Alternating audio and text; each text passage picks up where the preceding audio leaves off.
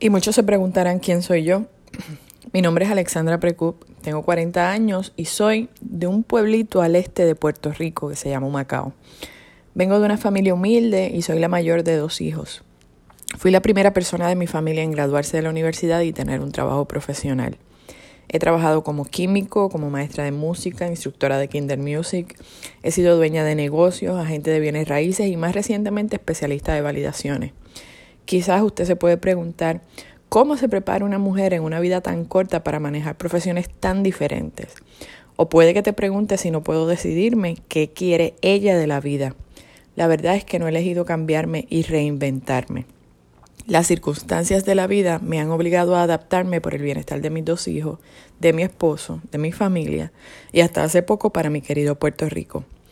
Desde muy pequeña he tenido que sobreponerme a situaciones muy difíciles situaciones personales, familiares, profesionales, económicas, situaciones de desesperanza y depresión.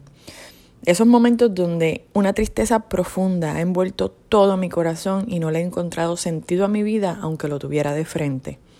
Esa tristeza que no depende del éxito o del fracaso, sino más bien que es provocada por la decepción, por la mentira, por la traición, por la sensación de pérdida o por un vacío existencial que es muy difícil de definir aunque reconozcas que posees todo para ser feliz.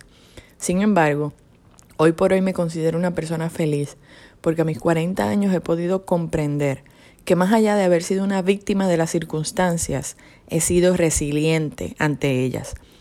Hoy veo la vida con optimismo, pero no el optimismo que me da la seguridad de las capacidades que he desarrollado como todo el mundo, sino el optimismo que viene como producto de la fe en Dios el producto de saber más allá de cualquier duda razonable que a pesar de mis tropiezos durante todo ese caminar, Él ha estado conmigo.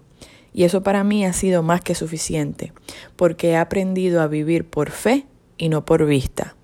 Segunda de Corintios 5 al 7. Confía en el Señor de todo corazón y no en tu propia inteligencia. Reconócelo en todos tus caminos y Él allanará tus sendas. Proverbios 3, 5 al 6.